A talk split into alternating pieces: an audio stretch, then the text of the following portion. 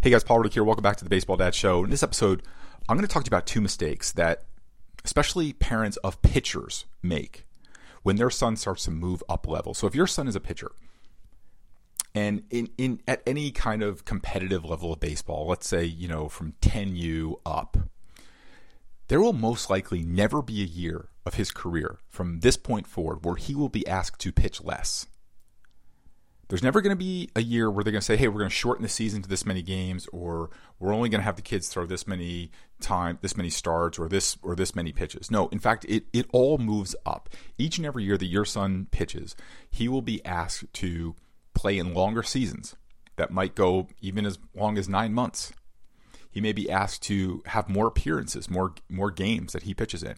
He may be asked to throw more innings and to have more pitches his recovery time between seasons, between starts, even between innings and pitches might change as we see now, you know, pitch clocks are starting to be introduced in minor league baseball, which if your son is probably under the age of 14, he will definitely have to encounter before he's done with college or maybe even high school because that that is definitely something that if it works will trickle down to make the game shorter. So his recovery time between pitches and innings might even be shorter because obviously the opposing pitcher will be on a pitch clock too, which will make the inning recovery shorter.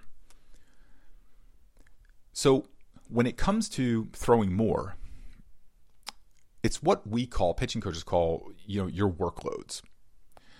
And so as workloads increase, there's a few things that will come into effect. And these are things that affect a pitcher's performance, their ability to go out, to compete, to play their best, and also their long-term health.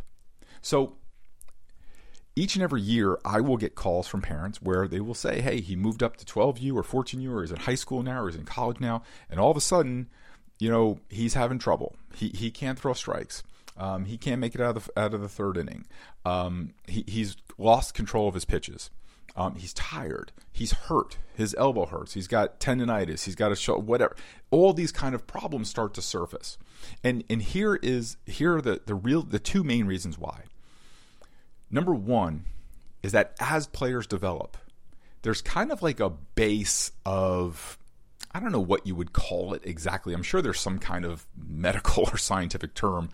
But you know, like when you're kind of 9, 10, 11, 12, you can kind of sort of do anything, right? Like you can eat, you know, a, a, cheeseburger and go out and run around, and you can you can play a basketball game and go right to your baseball game, right? There's there's kind of like whatever that is in youth, and as we start to grow and as the things that we do, as our, workloads increase, things that we do as a pitcher increases, we have to prepare for that. And oftentimes we're looking at the past as the best indicator of how we're going to perform in the future. And if we're like, hey, 9, 10, 11 years old, he, he, he's been fine. He's been great. He's in great shape. He's not going to have a problem. But then all of a sudden, if you increase the workloads, a couple things change. And those changes can have an impact on performance and health. So let me give you a few examples. And before I do that, the second mistake that parents make is they will say things to me, "Oh, oh he's such a strong kid.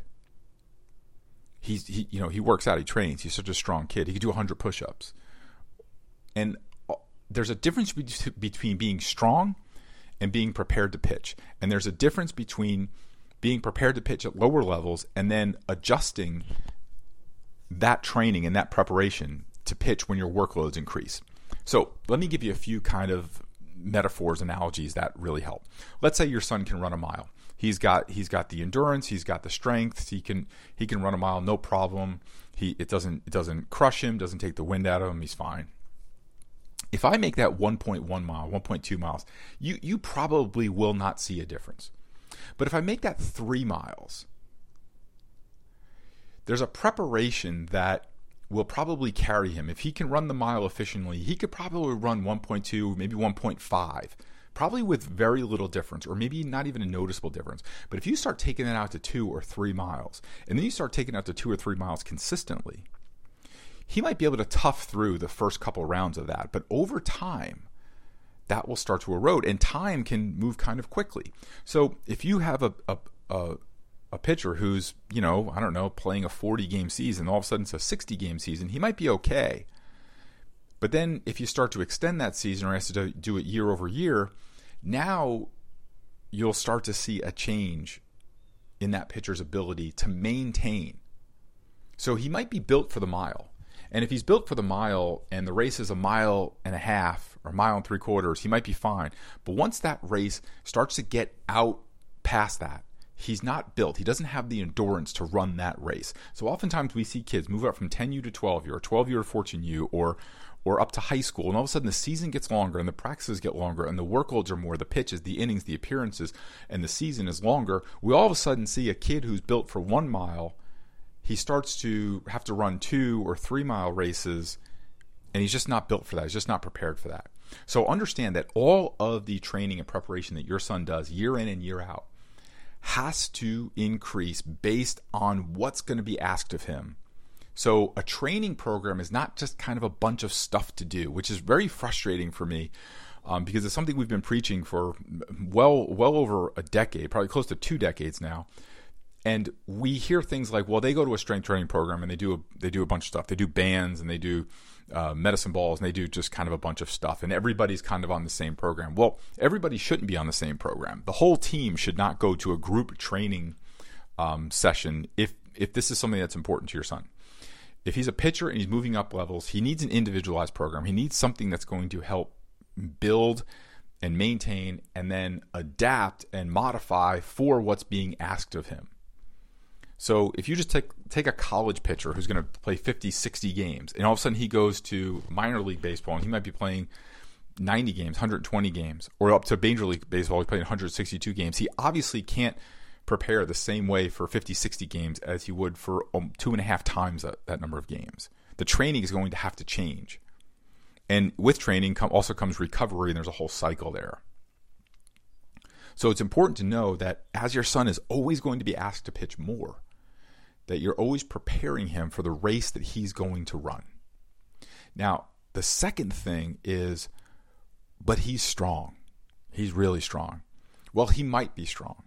But just like in the mile race, if if we looked at his running form in the first mile of the race versus the third mile of the race, as he begins to fatigue, we would see running form break down.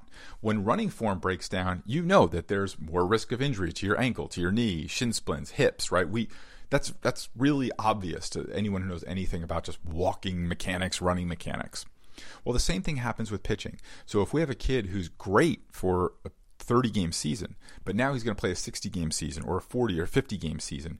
Now all of a sudden in that second phase of the season or that or that final third phase, third part of the season, we start to see that when a pitcher fatigues, their mechanics are going to break down. When their mechanics are going to break down, their velocity is going to drop, their control is going to drop, their ability to throw pitches are going to drop, and their ability to stay in the game and pitch past what they're conditioned and prepared for will change when all of that changes, their risk of their, their, performance will go down and their risk of injury will go up.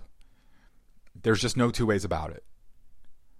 So, as your son is developing and moving up levels of baseball, it is vitally important that the training and the preparation for the season he's going to, how the, the level he's moving up to, and what's going to be asked of him at that level also has to increase with it. And like you've probably heard me say a million times on this podcast, the best thing that you could do is get a qualified, competent strength professional who can help you develop a program where you can say, hey, this is the team my son's going to be on. He's probably going to pitch this many games. He'll probably throw this many pitches per game. Um, this many, you know, it's not so the innings aren't as, are as important. Um, the number of innings aren't as important to the total workload. It's how he gets to the total workload that's important. It's the time between innings and the intervals of those innings. But more or less, if you go to a trainer and say, look, I want my son to prepare to be able to support his mechanics, number one. So the base strength to support mechanics, the endurance to repeat those mechanics. However many pitches he can throw per game, let's say 100 pitches total, including warm ups in between innings and game pitches. 100 pitches, and he's going to pitch 15 times.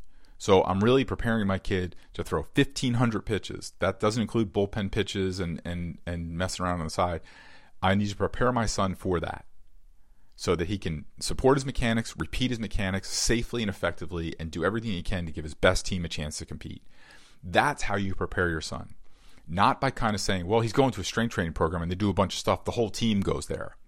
That's going to be a recipe for disaster because that's not going to prepare him specifically for what is coming at the level that he's going to. And all and all too often we do the training that got us to the last level in an attempt to help us prepare for the next level.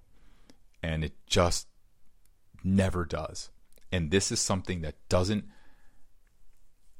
I, and, and it's very innocent because really if, if you're just like you know a parent who's not in the game or doesn't have experience of the game and, and certainly the game has changed a lot that even if you did have a lot of experience in the game growing up it would be really hard to to know that to know how the game works now.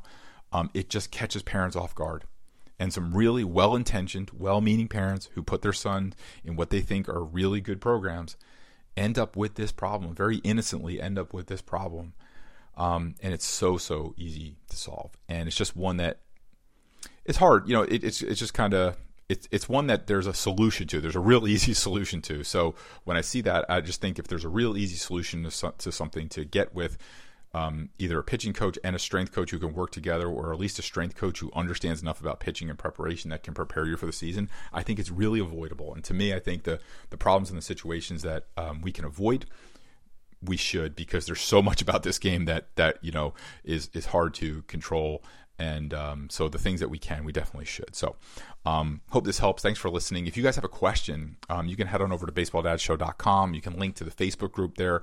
We're encouraging um, dads to ask their question inside the Baseball Dads group because um, there's a couple thousand dads there, and you'll get the experience of all those dads. And then my team will get the question to me, and then we'll answer it right here on the Baseball Dads show. So thank you guys so much for listening, and I'll see you next week. Hey, it's Paul Reddick. Thanks so much for listening to the show. I really appreciate it.